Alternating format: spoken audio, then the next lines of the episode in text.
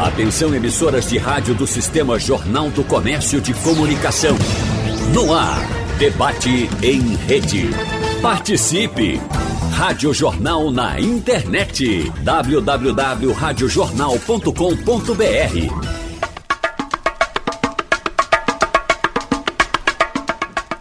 Vamos dar início ao nosso debate desta terça-feira, dia 31 de janeiro.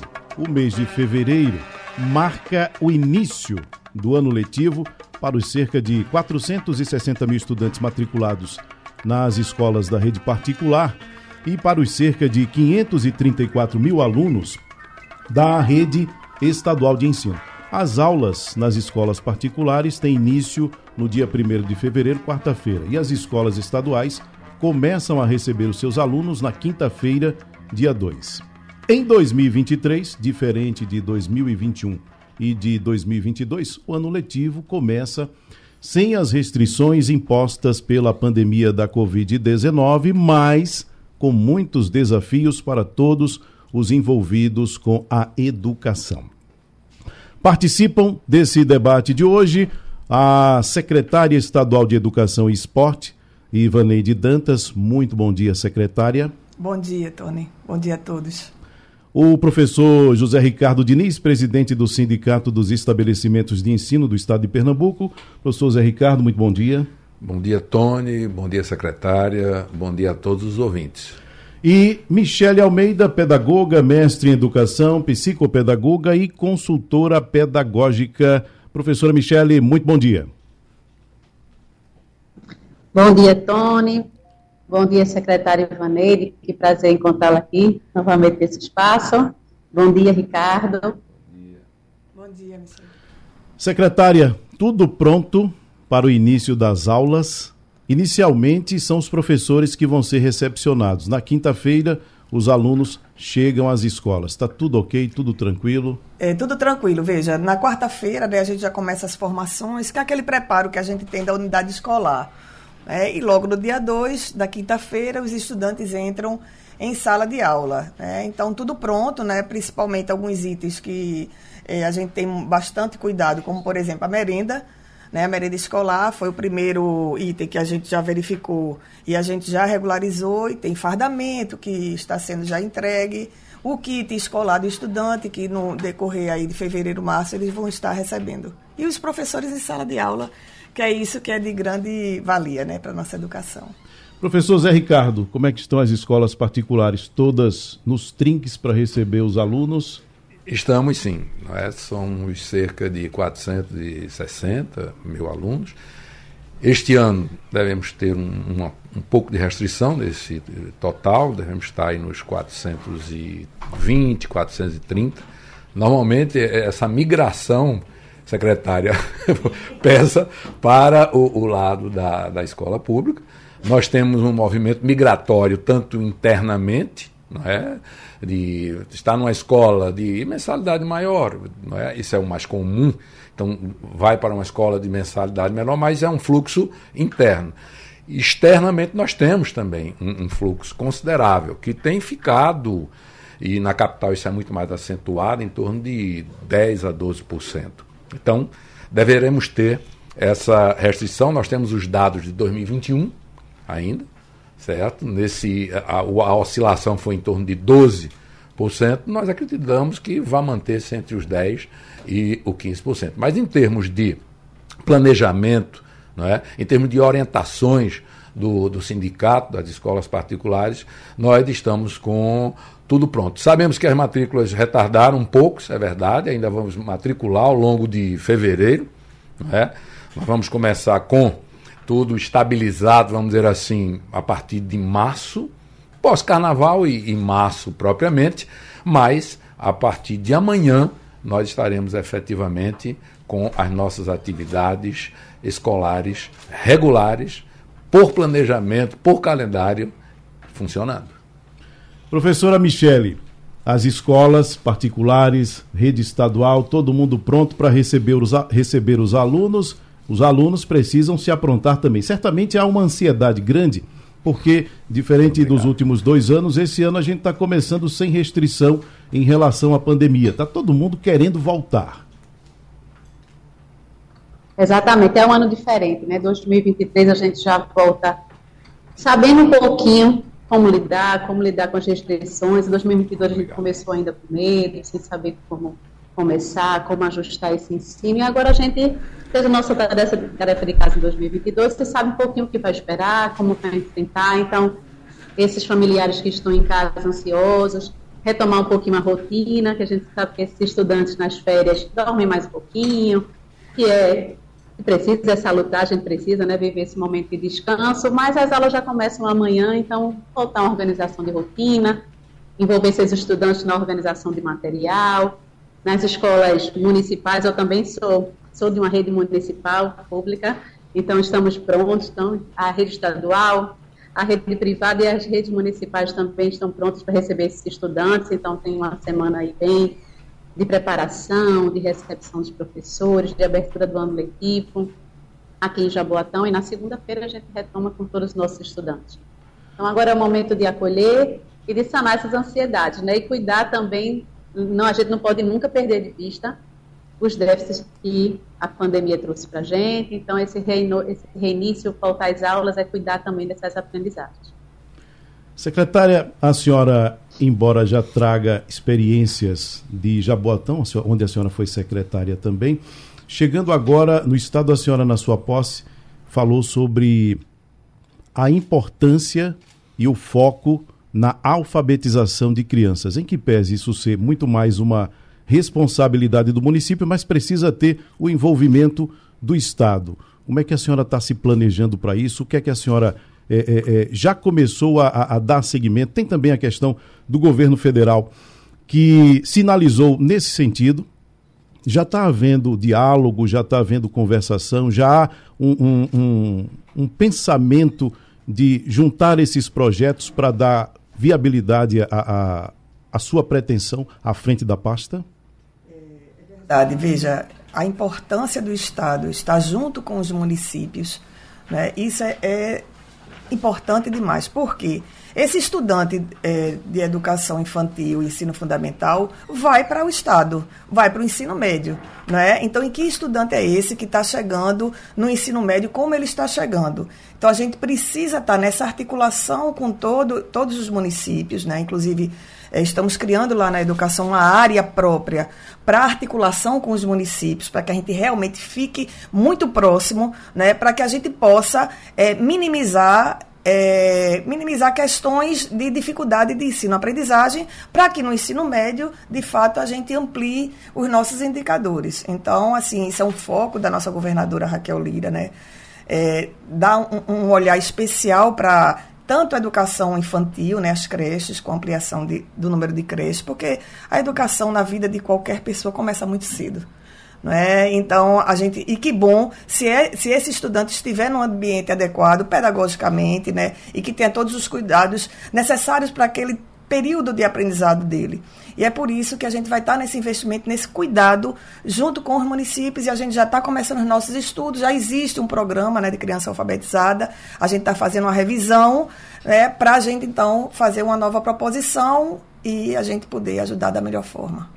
Professor Zé Ricardo, certamente para todos é, é, a pandemia trouxe grandes lições, em especial para as pessoas envolvidas com a educação a gente não saiu totalmente, vamos dizer assim, da pandemia, ainda acontecem casos, mas já não é como nos dois últimos anos. Em relação às escolas particulares, o que daquela época está sendo trazido como lição, está sendo trazido como ensinamento, aprendizado, que vai ter sequência nesse trabalho que vai se iniciar agora e daqui para frente? Olha, a, a, como você muito bem disse, e a secretária também colocou essa questão, é, a pandemia nos trouxe ensinamentos vários para o bem e para o mal. Não é? Um deles é que a questão da educação híbrida e do avanço tecnológico, essas questões se impuseram. Não só pela. Eu diria que a pandemia acelerou esse processo. Não é? é impossível hoje a gente ter um, um planejamento que não envolva a questão da educação híbrida, que vai muito além da questão do remoto e do, do presencial, e também a questão do aparelhamento pedagógico, do aparelhamento tecnológico. Por quê? Porque não há caminho de volta.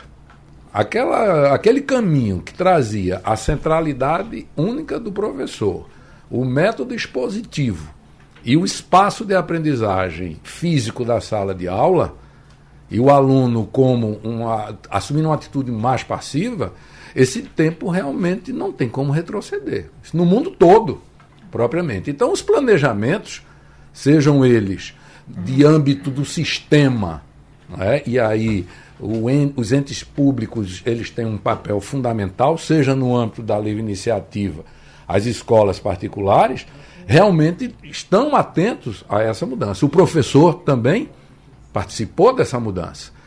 O professor, eu digo sempre que trocou também, como nós todos, diretores, gestores é, da área da educação, trocamos o pneu do carro furado com ele andando. Certo? E fomos aprendendo, e aprendemos muito, propriamente. Então, eu vejo que, eu vejo com muito bons olhos essa, essa nova perspectiva. Apesar das lacunas, como a secretária colocou, as lacunas nessa, nesse final do, da educação infantil para o período mais denso de alfabetização, letramento, início, é, os anos iniciais, as lacunas realmente foram significativas. Isso é indiscutível.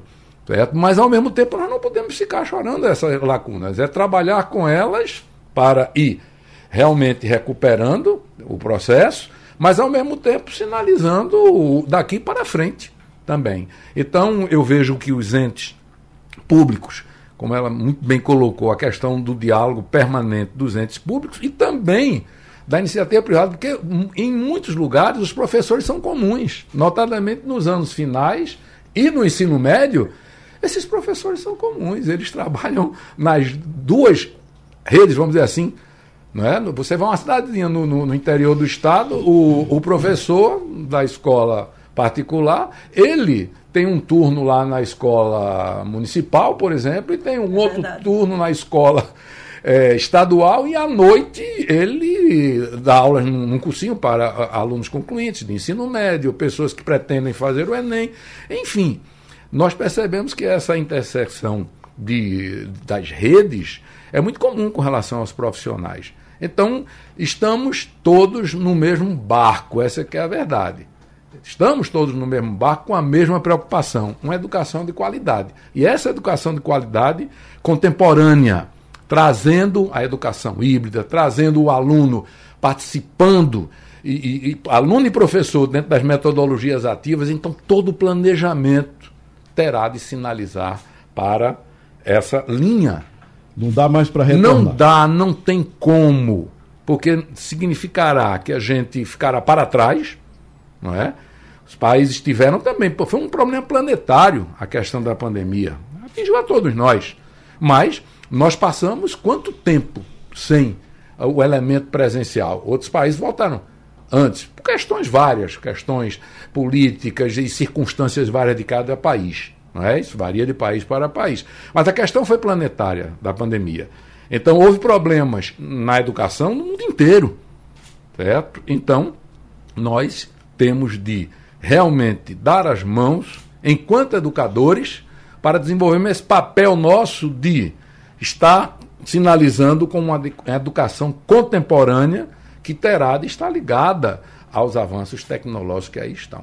Não há como ser diferente. Essa reinvenção é bem importante, né, professor Ricardo? O senhor trouxe muito bem isso, porque senão você corre o risco do estudante se desmotivar.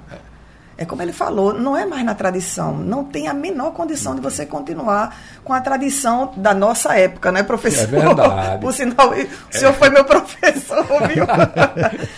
e aí você tem a desmotivação do professorado, né, dos professores e professoras, né? E tem do estudante que está totalmente voltado para a tecnologia. Então, que tecnologia é essa que vem a nos ajudar e não também atrapalhar o processo Sim. de ensino-aprendizagem? Porque a gente sabe também que tem várias questões tecnológicas aí que pode causar aí alguma distorção no que a gente está querendo. Né? Mas é, o professor trouxe muito bem, realmente, é reinventar, e é o que o professor faz de melhor. É E aí vamos trazer a sardinha para o nosso lado. Nós fazemos isso muito bem, né? Porque a gente faz a leitura, né, do nosso público que são os estudantes e do que a gente tem capacidade. E com isso e, e a estrutura nos dá também a capacidade, né? E com isso a gente se reinventa sempre para melhor qualidade da educação. Professora Michele, temos duas situações e aí duas realidades que são distintas. Uma diz respeito àqueles alunos da rede particular e a outra diz respeito àqueles alunos da rede pública de ensino. Mas, como disse o professor Zé Ricardo, estava todo mundo no mesmo barco, pelo menos no que diz respeito à pandemia. E aí, é, é, todos tiveram que, de alguma forma, é, migrar para esse ensino que foi híbrido e tivemos a situação daquele aluno que é da escola pública que é diferente, que para ele foi muito mais difícil. E aí agora estamos caminhando, vamos dizer assim, para uma normalidade. Mas é, é, que cuidado, aí a gente entra também com a questão da família, que cuidado precisa ser tomado para que, é, é digamos assim, esse aluno que em certa medida foi ficando para trás, ele possa retomar a dianteira, ele possa correr igual com todo mundo. Como é que se faz isso? É interessante, a gente vai ter duas realidades, né? Se a gente olhar para as redes públicas, por exemplo, então as redes públicas, praticamente em todo o Brasil, elas é, traçaram ações de recomposição da aprendizagem. Esse é um termo novo, né? Não é recuperar, você só recupera algo que você viveu. Então, é recompor, é trazer esse ensino de uma maneira diferente. Então, o ano de 2022, as redes municipais do Brasil todo perseguiram essa recomposição da aprendizagem em trazer grupos de aprendizagem dentro do turno, pegar aquele estudante que está, está com mais dificuldade no contraturno, oferecer aulas, as ditas aulas de reforço, mas não, não é só reforço, né? É olhar para esse estudante, entender o que ele aprendeu, o que precisa ser ensinado. Então, esse cuidado foi feito em 2022 e precisa permanecer em 2023.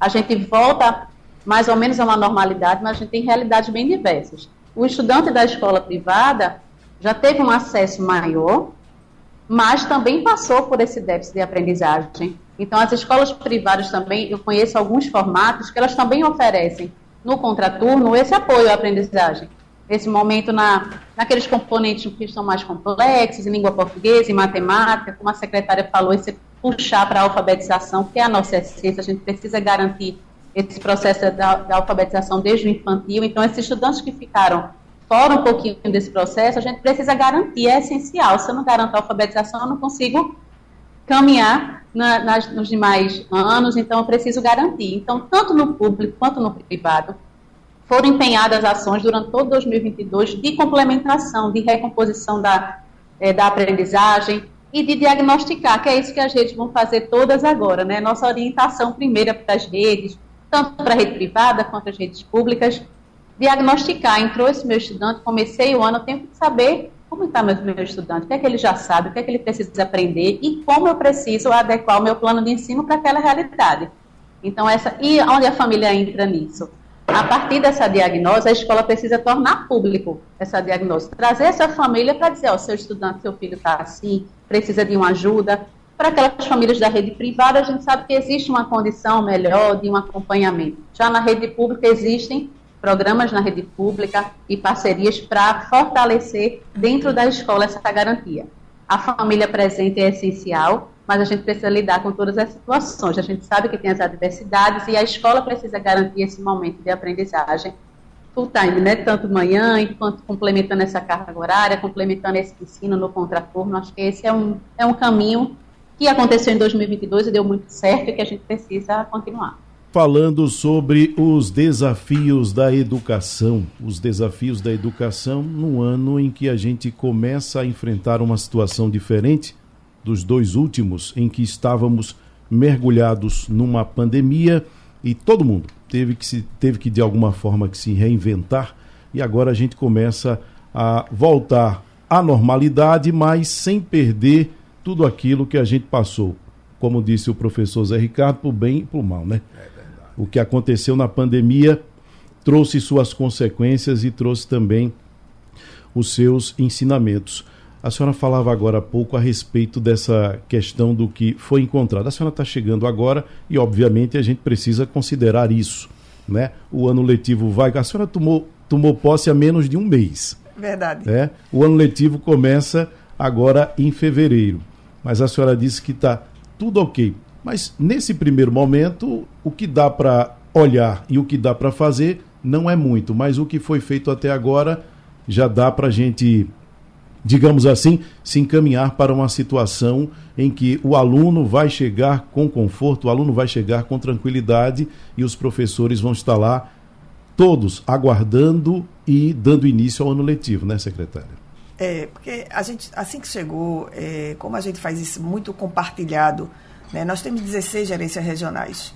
Então, na primeira semana já nos reunimos para levantar é, todas as necessidades de todo Pernambuco. Né? Então, quais são as, as, necessidades maiores? Né? Então, a gente foi elencando e toda semana conversando, toda o que é que falta. A busca aqui, a licitação não terminou, fala com o fornecedor. Então, foi um mês realmente é, de muitas ações, né, junto a fornecedor, junto às escolas, junto às gerências regionais, e todos é, realmente imbuídos naquele espírito de ajudar. Né, de realmente, no dia 2, a gente ter tudo organizado para que o estudante chega, chegue nas escolas né, e tenha é, é, as aulas normalizadas. Como é que está essa situação dos gestores das gerências? Como é que a, a, a, houve um, um, digamos assim, é, é um prazo maior para que sejam trocados? O pessoal que está lá agora é o pessoal da gestão antiga? É um pessoal novo que está lá interinamente? Como é que está essa situação? Não, veja, é, é, são os mesmos gestores né, que estavam, é, até porque eles têm a história, até porque eles têm toda a condição, né, inclusive vem nos ajudando é, para esse início de ano letivo, para tantas outras questões. Nós iremos lançar um edital, né, porque o decreto da governadora deu 30 dias inicialmente, é, e a gente pediu mais 60 dias né, para a gente poder fazer o processo seletivo né, e aberto para todos e todas, né? Inclusive eles podem participar também, mas eu acho que é importante essa renovação, até porque o prazo né, de vigência do, da, é, é, é desse tempo deles já até terminou, então é, a gente vai fazer isso para que a gente tenha aí uma configuração é, dos novos gestores, né, das gerências regionais. Professor Zé Ricardo, é, as escolas retomam agora e recebendo novamente os alunos, muitos eh, eh, migraram para a rede pública. Qual, qual foi o saldo, vamos dizer assim, o saldo que ficou desse período para as escolas? A situação das escolas hoje, como é que está? Olha, na verdade, logo, logo o período que passou o período crítico da pandemia, nós começamos a curar as feridas. A verdade é essa. Por quê? Nós temos a grande base nossa, das 2.159 escolas, eu diria que 75% delas têm infantil e fundamental, veja bem, infantil e fundamental anos iniciais. Certo? A maioria das nossas escolas, desses 75%, não vão além de 200 alunos. Certo? Então, as dificuldades imensas. Então, o, o censo que nos trouxe em 2021, tenho dados de 2021, dados pela própria Secretaria de Educação certo? do Estado, é, revelam que houve várias escolas, várias unidades escolares nossas que ficaram pelo caminho, claro, porque a educação infantil foi praticamente dizimada na, na rede privada. Certo? Então, para recompor isso, foi todo ano de 21 dentro desse processo. Certo? Muitos voltaram, para as escolas, não é? mas outros ganharam rumos diversos, propriamente. Então, essas escolas foram aquelas que sofreram muito, propriamente. Eu diria que no, das nossas 2.159, nós, para 2022, nós estamos aguardando aí o que vem do, do, do censo, não é? E nós vamos ter uma restrição. Devemos ter aí uma queda em torno de 8 a 10% de unidades escolares. Mas dentro do processo que aconteceu propriamente, não é? A questão de vagas Né? Preencher as vagas das escolas, isso também, eu sei que isso na escola pública também é um problema do chamamento para as vagas. Há vagas e faltam alunos, propriamente. Então, isso é um trabalho também muito grande. Não é? Então, o processo das escolas durante 22 para superar as lacunas também emocionais, que foram. O primeiro trabalho foi, sobretudo, arrumar o emocional do aluno e, consequentemente, família dentro desse processo. Então, foi um trabalho muito grande dos professores, pesou muito para os professores, porque antes de passar para o processo de ensino-aprendizagem propriamente dito, teve todo um trabalho com o grupo para restabelecer, digamos, uma normalidade, não é?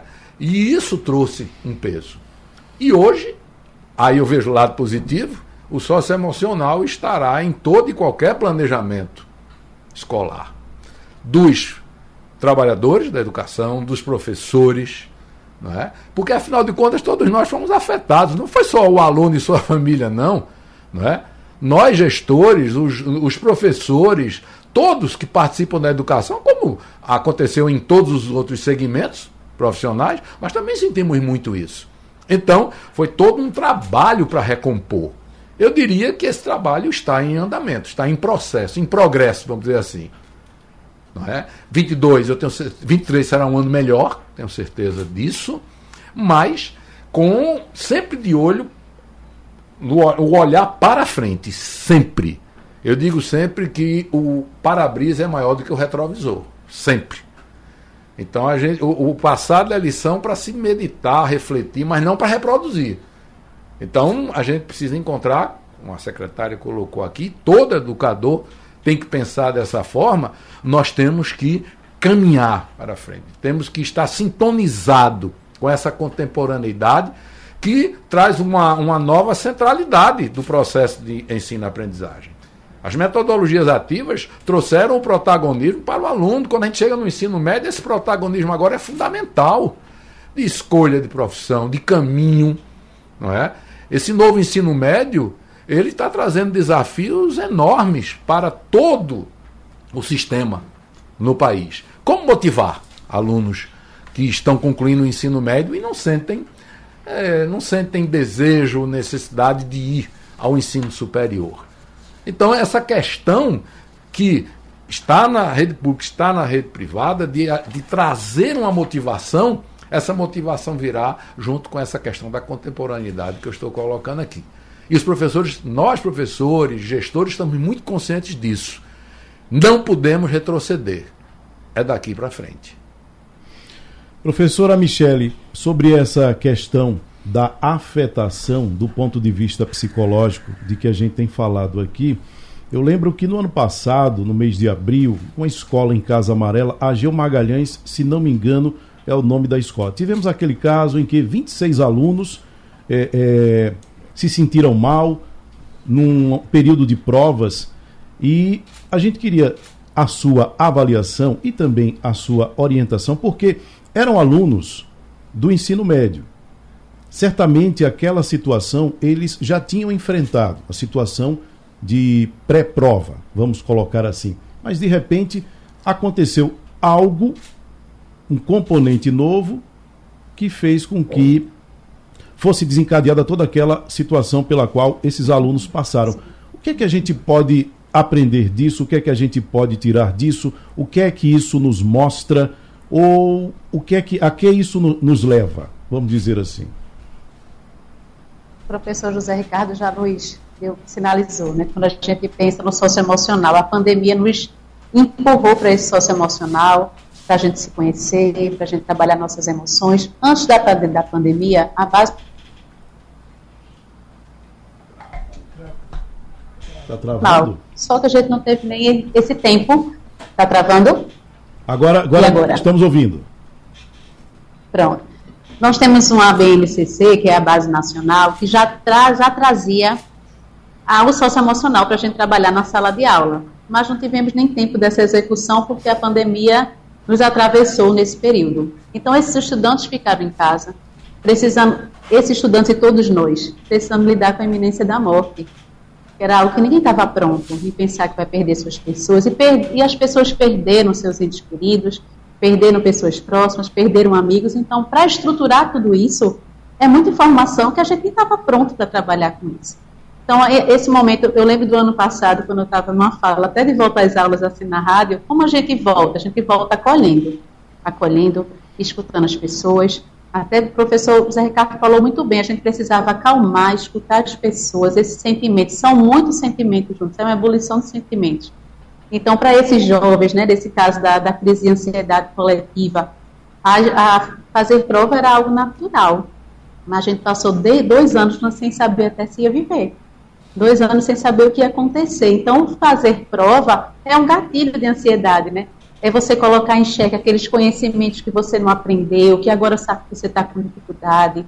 É você pensar na rotina, até essa rotina de ficar na sala de aula sentado durante quatro horas, os alunos não estavam mais adaptados a isso. Então, a gente teve muitos casos de indisciplina, de estudantes mais retraídos para essa questão da ansiedade, e tem diversos estudos já que falam nisso, né? É, de automutilação que, e todas as questões que a ansiedade provoca e que o professor, agora mais do que nunca, precisa estar mais de olho nisso, nesse cuidado. As escolas, como, como um todo, estão muito preocupadas com o socioemocional, com o acolhimento, e a gente falar de aprendizagem, a gente não tem como falar de ensino-aprendizagem sem falar de amor, sem falar de cuidado, sem falar de respeito ao outro. Então, é um movimento natural que precisa acontecer. E a gente passou 2022 tentando curar essas feridas, que foram muitas, foram muitas feridas que a pandemia trouxe para a gente. Acho que 2023 a gente já aprendeu um pouquinho o caminho, mas a gente não é algo que a gente não vai perder, perder de vista. É cuidado emocional, é cuidar das pessoas, é escutar as pessoas. Então, a maioria das Tá falhando. Passos de garantia do socioemocional. Eita, falhou de novo. Falhou, mas a gente voltou ali. Deu. Deu, deu para pegar? Deu, deu para é, é, concluir o raciocínio. Bom, secretário, eu tenho aqui duas questões de pessoas que estão acompanhando o nosso debate. É, o José de Goiânia e também o Renato de Olinda, e tem referência com o último concurso que foi realizado. Há alguma previsão, secretária, de convocação dos aprovados? É, veja, nós, como você mesmo falou, né, estamos iniciando uma nova gestão e nesse momento, a gente está fazendo um levantamento eh, na base de dados da gente, de folha de pagamento, da quantidade de temporários né, e da quantidade de efetivos que temos e se esses temporários estão, quantos temporários estão realmente no lugar de um efetivo, que deveria é, é, ser um efetivo. Né? Mas a semana passada a gente recebeu um e-mail do Sebrasp, que foi a entidade que fez o concurso público, né, onde ele fala que duas pessoas é, colocou na justiça porque se sentiu é, lesada em relação à contagem né, do, do, da sua pontuação e de fato elas ganharam e a gente vai ter uma outra recolocação né, nessa listagem, de modo que a gente eu acredito que até o final dessa semana ou na próxima semana teremos uma nova listagem a sair, mas de qualquer forma a gente não está parado porque a gente precisa dos professores, né, efetivos no lugar devido. Né? Então a gente vai fazer esse levantamento. A partir de fevereiro a gente vai fazer um censo, né, escola a escola, para identificar, né, porque tem um número que foi dado no concurso público, né, para abrir o edital, um número do ano passado, e a gente sabe que é educação. Se você chegar com o mesmo número num mês e no outro mês o mesmo número, desconfie, tem que botar a data. Olha, esse, esse dado é do dia tal, hora tal. Porque, veja, o professor, ele é dinâmico, a vida dele é muito dinâmica. Se ele faz um concurso para um outro município que, que tem um valor melhor, ele vai para esse município, ele sai. Tem muitas aposentadorias, né? Então tem, tem um, um, uma, uma modificação muito grande nisso. Então, será que é o mesmo número né, que foi posto lá no edital? Isso tudo a gente está verificando. Vamos fazer o censo de modo que a gente vai convocar sim. Isso aí é, é, essas pessoas não podem ter dúvidas. Agora, não vamos convocar com dúvidas. Porque, veja, existe uma responsabilidade administrativa. Né? A gente precisa realmente ter o relatório fidedigno da realidade do redimensionamento, do dimensionamento de pessoal de cada unidade escolar, para então a gente fazer a convocação. A senhora acha que isso leva mais ou menos quanto tempo para ser feito? Eu veja, eu acho pra, que até o final desse semestre, dar né? Dar uma tranquilizada em quem está Não, eu, eu tá acho que tem, eh, realmente tem que tranquilizar, né? Eu acho que até o final desse semestre a gente deve estar tá com isso tudo organizado, né? Interessante porque aí qualquer coisa se inicia o segundo semestre já com essas mudanças, né? Também não é muito bom para a vida escolar você tá com um professor fevereiro, março e abril, quando chega no finalzinho, de, meio de maio, aí você está mudando o professor, entendeu? Então a gente está se organizando de modo realmente a não ter é, prejuízo para ninguém. Refletindo sobre os desafios da educação. Nós falamos aqui, professor Zé Ricardo, a respeito desses desafios. Os desafios que estão colocados agora, ou seja, os de curto prazo, também os de médio prazo. Estamos iniciando o ano letivo agora em fevereiro, mas a longo prazo, quais são os desafios para a educação? A que a gente precisa ficar atento e precisa trabalhar para modificar para que haja uma educação de qualidade. Meu caro Tony, senhora secretária, eu estava colocando aqui no intervalo minha preocupação com os estudos a que estamos é. tendo é. acesso, com a formação de qualidade do docente, sabe? A gente percebe isso, a formação mesmo. Você tem hoje, se você comparar o número de estudantes na área da educação, que esse número que faz EAD e os que estão presencialmente, fazendo os cursos presenciais, a relação é de três estudantes lá na EAD e um estudante cá. E a tendência é aumentar isso. Ora, dentro da docência, a experiência é uma coisa fundamental, a questão da convivência, de você estar estagiando, de você estar fazendo, estar dentro do espaço de aprendizagem. Hoje em dia nós temos muitas, a maioria das atividades são nacionais. Certo? O estudante, ele assiste a hora que ele puder. Tudo bem, mas a questão da regência de classe, a questão da docência em si mesma, a formação enquanto educador, é um problema enorme. Há estudos muito sérios, eu estava citando aqui um estudo da SEMESP, de São Paulo, que congrega grande parte das instituições da, da área da livre iniciativa, na educação básica, esse estudo é da educação básica, nós está é, se prevendo em termos de futuro um apagão, um risco de apagão na área da docência. Então, daqui a um tempo, quem vai ensinar, quem vai trabalhar com os nossos netos no processo de ensino e aprendizagem?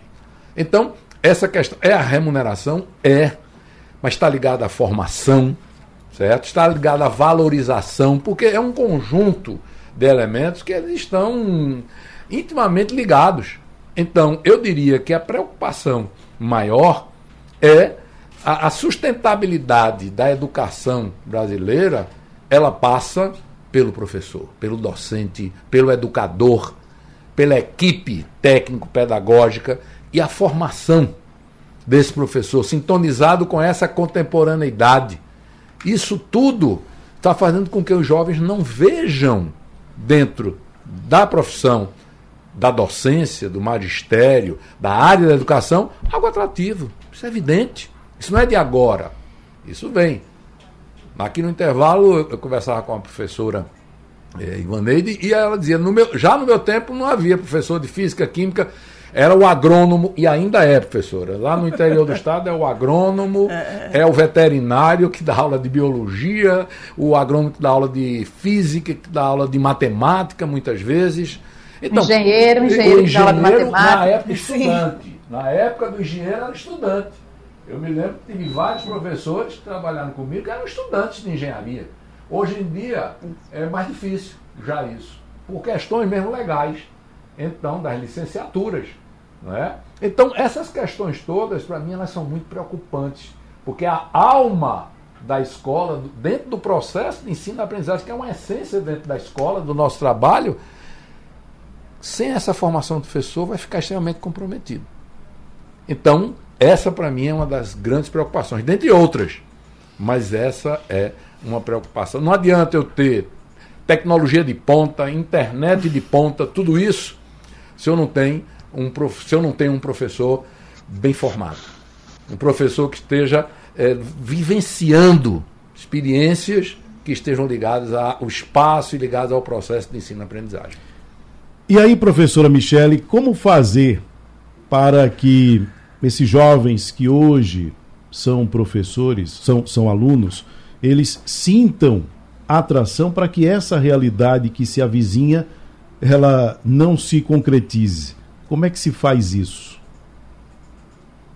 Vamos conversar muito com esse estudante. E a gente tem agora o novo ensino atender aquelas trilhas. Mas o novo ensino médio ele traz uma ferramenta muito importante que é o projeto de vida. É discutir com o nosso estudante sobre o projeto de vida e sobre futuro. Mas o projeto de vida ele não precisa estar só colado com a universidade. Ele vai para a universidade, mas a gente precisa estimular esse estudante ao que ele quer ser, o que ele acredita, conhecer as diversas profissões, a oferecer essa cartela. Eu acho que isso é um ponto muito positivo para o novo ensino médio, para a gente discutir com nossos estudantes, a pensar o que é que eu quero para o futuro. Eu tive um momento com os estudantes e com alguns pais, é, nesse momento do ensino médio, e a gente conversava sobre, e aí, gente, o que é que vocês querem para o futuro? Qual o seu projeto de vida? E eles precisam pensar desde o primeiro ano, projeto de vida a curto prazo, é, a médio e a longo prazo. Eu posso ter o um projeto de vida para esse ano, eu quero só passar aqui no primeiro ano, mas eu tenho que entender o que é que eu gosto de fazer. O meu pai já é empreendedor, vive disso, então eu quero empreender também. Como é que eu posso fazer? Eu posso pensar até nesse meu estudante da escola pública que o pai tem uma, tem uma venda lá na, no bairro, mas ele quer trabalhar também nessa venda do pai. Mas como ele pode melhorar esse negócio do pai? Que curso ele precisa fazer? Onde ele precisa investir? Então, essa clareza de futuro do que é projeto de vida para ajudar nossos estudantes e atrair para esse nosso fazer docente, né? Que que bom que temos aqui os três professores. Sou tão apaixonada assim, por esse fazer docente e, e, acho que esse é o meu lugar, esse foi o lugar escolhido, não foi a última opção. E a gente precisa também estimular. Ano passado foi o maior número de matrículas em EAD, e, especificamente de licenciaturas. 2022 e, e, por vários motivos, né? A gente sabe as questões da pandemia, as questões financeiras, mas a gente precisa olhar como está acontecendo essa qualificação, essa formação e como a gente pode fortalecer também nossos professores das, licenciaturas, mesmo no EAD, para ser um professor que pense na educação para o século XXI, que traga para o nosso estudante pensamento computacional, que, que olhe para esse olhar da tecnologia como ferramenta. Então, assim, essa educação, para isso a gente precisa realmente olhar que contemporânea, que pensa a educação diferente e olha esse ser completo, né? Nosso estudante está lá, a gente até fala, começou falando sobre isso, está em casa com acesso à, à internet, a, aos celulares da vida, e a gente não pode mais chegar na escola e ter essa aula pautada naquele 500 anos atrás, né, só com quadro, ela precisa trazer também essa inovação e estimular. Então, assim, eu, eu aposto muito no, no ensino médio, no projeto de vida, acho que é um caminho muito salutar para que a gente possa deixar dar uma clareza para os nossos estudantes sobre as profissões e que eles se identifiquem novamente com ser professor. Precisa haver investimento em qualificação dos professores, né? sem dúvida nenhuma. Aí, para esse ano, temos o piso do magistério, no valor de R$ 4.420,55. Já passa a ser um atrativo melhor, né? Em que pese, como o professor Zé Ricardo disse, não é só a remuneração. A gente sabe de muitos e muitos professores que amam a profissão que exercem, né? mas o professor ele precisa ser reconhecido enquanto profissional, porque é. ele não faz apenas, única e exclusivamente por amor. Ele é. precisa ser bem remunerado. Estamos no caminho certo? Temos aqui um piso que passa de 4.420, talvez seja pouco ainda, mas começamos a caminhar melhor dessa forma? É, eu vejo que não é só o piso. Né? Você tem que ter as condições objetivas no ambiente escolar para que esse professor é, possa realmente dar toda sua, todas as suas possibilidades ali para aqueles estudantes. Né? O que é que a gente diz? Veja, dinheiro não motiva ninguém. Ele motiva temporariamente muito pouco o tempo. Né? O que é que motiva? Enriquecimento da tarefa. Né? O que motiva você, é isso que eu estou dizendo, é, são as condições e de ter o resultado. Né? É isso que o professor está é, buscando. Mas veja, outros, eu, eu trago aqui outros desafios também para a educação, que é esse fortalecimento do vínculo família-escola. Olha, isso faz muita diferença. Quando a família ela está junto com a escola, porque cada um tem seu papel, são complementares. E são pessoas que vão estar no futuro fazendo aí esse mundo, esse Brasil, esse estado nosso, né, os municípios. Então essa família deve estar integrada com as escolas. Um outro desafio que a gente tem né, é quando a gente traz as metodologias que metodologia é essa que vai atrair esse estudante, né? E como é que esses professores estão preparados para enfrentar isso, considerando que viemos de um de, de, universidades onde o papel protagonista era do professor e do estudante não era. A gente precisa quebrar essa barreira. Alguns professores, né? A gente precisa realmente dar o lugar, porque liderança dentro de uma sala de aula ela é situacional. O estudante traz muito aprendizado para a gente. Né? A gente aprende muito, né? E eles também, obviamente, com a gente. E um outro ponto que o professor Ricardo trouxe, que eu queria ressaltar aqui, é realmente é, a quantidade de professores para o futuro. Né? Esses, eu lembro que quando eu disse na minha casa que eu queria ser professora, meu pai disse: vai morrer de fome. Você vai morrer de fome, você tem que ser advogada, tem que não, ser, não sei o que, não era professor, mas a gente luta, porque quem é professor e é apaixonada, aí a gente quebra as barreiras e a gente vai. E aí a gente teve uma reunião com, com a reitora da Universidade da UPE, a professora Socorro, e eu estava discutindo com ela exatamente isso. Né? Primeiro, a gente tem aquela fala de que, olha, não existe professor de matemática, nem de física, nem de química. E eu disse, professora, a gente fez o que com isso? Esses anos todos. O que é que a gente incrementou? Como é que a gente fez? Como é que as escolas estão recebendo os nossos professores que, que são estudantes, os nossos estagiários? Será que estão. Porque eu lembro quando eu fiz estágio, como foi. Né? Colocaram numa sala, vai dar aula lá. Então eu não tenho aquele professor apaixonado, motivado, que está chamando, olha, Ivaneide, é assim, aqui é muito bom, tem isso, o, o estudante toma cuidado nisso. Ou seja, a gente precisa, no momento do estágio, ter um ambiente apaixonante. Né, para que a gente prenda esse estudante de licenciatura e de pedagogia né, para esse ambiente escolar. E aí você não pode. Então, veja, são muitas variáveis. Educação são muitas coisas que a gente precisa ver e realmente para dar conta desses desafios que a gente tem aí pela frente. Bom, a gente, a gente tem vai... alguns autores que falam da residência pedagógica, né, Ivanete? É exatamente isso, essa de trazer esse professor para uma escola de excelência, um professor no processo de estágio, para que ele aprenda com os melhores. E que ele faça realmente residência pedagógica, para que ele volte estimulado, como Ivanete bem falou, motivado. Então, assim, realmente e que ele, e que ele se encante por todos os ambientes na escola, né? Não é só a sala de aula, né? Tem vários ambientes na unidade escolar que você realmente precisa se inteirar, porque veja, um dia você pode querer ser gestor escolar. E aí você tem aquele impacto. Você sai de sala de aula e vai ser gestor. Ai, tem que ter prestação de conta. Ai, tem que ter uma série de coisas que eu não sei se a gente vê isso muito bem nas universidades, né? Mas, enfim, não. são desafios que a gente precisa. pois é, a gente não vê, né? Então, eu acho que a gente precisa também é, é, dar uma observada aí nesse currículo das universidades. Como é que a gente está preparando esse educador, esse professor? Secretária, aproveitando que a senhora está com a palavra e a gente já vai se encaminhando para o final do nosso debate, certamente tinha muita e muita coisa ainda para conversar. Ah, mas aí eu deixo a senhora à vontade para trazer uma mensagem a todos que trabalham com a educação no estado de Pernambuco, os professores da rede, os alunos, para esse início de ano letivo e o que podem esperar da senhora à frente da pasta. É, pois é, com muita alegria, né, que a gente inicia, aliás, para o professor e a professora, iniciar ano letivo, toda a comunidade escolar, é um momento de muita, de rever os estudantes, né, que tiraram férias e estão voltando, os novos estudantes que estão chegando, isso realmente é um momento de grande alegria. Esse ano a gente está com um tema, né, educação inclusiva e cidadã, o currículo de Pernambuco em movimento, né, então nessa perspectiva, muito mais da inclusão, mas inclusão sobre todos os aspectos, né? Porque a gente também foca muito na pessoa com deficiência, mas tem questões sociais, tem outras questões que a gente precisa ver de inclusão, né? Porque a educação é para todos e todas, né? A gente não pode largar a mão de ninguém. Então é isso que eu trago para todos os professores. Eu acho que a gente vai funcionar com muito diálogo, né? Junto com gestores escolares, comunidade escolar, com as gerências regionais, toda a nossa equipe aberta para de fato que a gente consiga que esse estudante tenha bons resultados. Obrigado pela sua participação no debate. Eu é que agradeço. Professor Zé Ricardo.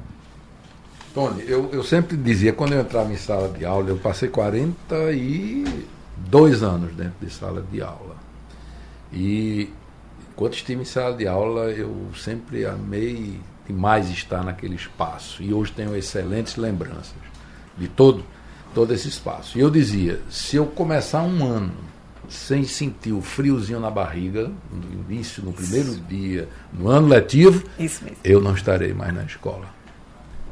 Então, esse friozinho na barriga é essa paixão de que a secretária falou, de que o Ministério também falou, certo? Como acontece em qualquer profissão. Certo? Grana é muito bom, mas a grana por si passa, o tempo passa, daqui a pouco você vê aquilo como uma coisa comum. Cada ano letivo é diferente. A aula não. É, é, eu digo sempre, o espaço de ensino-aprendizagem não é o mesmo com aquela turma e todas as turmas. Cada turma tem um perfil, não é? turmas mais difíceis, que é um desafio enorme para você como educador. Então eu acho que ano letivo que se inicia abre sempre uma perspectiva de um novo rumo, de esperança, de, de aprendizagem mesmo. E cada vez mais mudando essa centralidade. Não é? Eu aprendi no tempo que é senta aqui o traseiro, ouve e repete na prova o que o professor te ensinou, cara. Acabou essa ideia de saber, de conhecimento, ela se tornou, ela está se dissolvendo no, no ar, no espaço. Então é preciso estar atento às metodologias ativas que aí estão, à concepção de educação num processo em que o aluno é o protagonista, a aprendizagem é um elemento fundamental. A gente tinha um ensino como grande foco. O ensino é importante, sim, mas o grande foco é a aprendizagem, não é? Eu me lembro de um professor que dizia assim: Eu vou dar minha aula, vou lá e dou meu show. Se eles aprenderam, muito bem. Se eles não aprenderam, paciência, mas o show foi dado. Não é assim, cara pálida, não é assim que a educação se desenvolve. É isso mesmo. Tá? É então, a mensagem é de muita esperança, de muita força, de, de que tenhamos um ano letivo que realmente traga transformação para essas crianças e esses adolescentes que estão nas nossas escolas. Professor Zé Ricardo, obrigado pela sua participação Prazer. no debate. Professora Michele. A mensagem é de alegria, de motivação para os nossos estudantes e nossos professores. Acho que não tem momento melhor do que chegar e olhar para aqueles olhinhos brilhando, cheios de expectativas, cheios de vontade de aprender. E nossos professores estão, tenho certeza que todo mundo, todos os professores estão hoje em casa organizando material, organizando boas-vindas, organizando um bilhetinho, uma cartinha. Isso é tão bom a gente acreditar nesse momento de olhar o outro, enxergar o outro, acho que a gente precisa. Então, assim, um excelente retorno às aulas, é, se motivem professores e estudantes, a gente precisa muito de vocês, dos dois, nesse ciclo de ensino-aprendizagem, nessa relação é, de parceria e de acolhimento. E, como eu já disse, ensinar é um até amor. E fazer educação é acreditar nisso. Foi um prazer estar aqui hoje com vocês. Professora, obrigado pela sua participação. Sugestão ou comentário sobre o programa que você acaba de ouvir, envie para o nosso WhatsApp 99147 8520.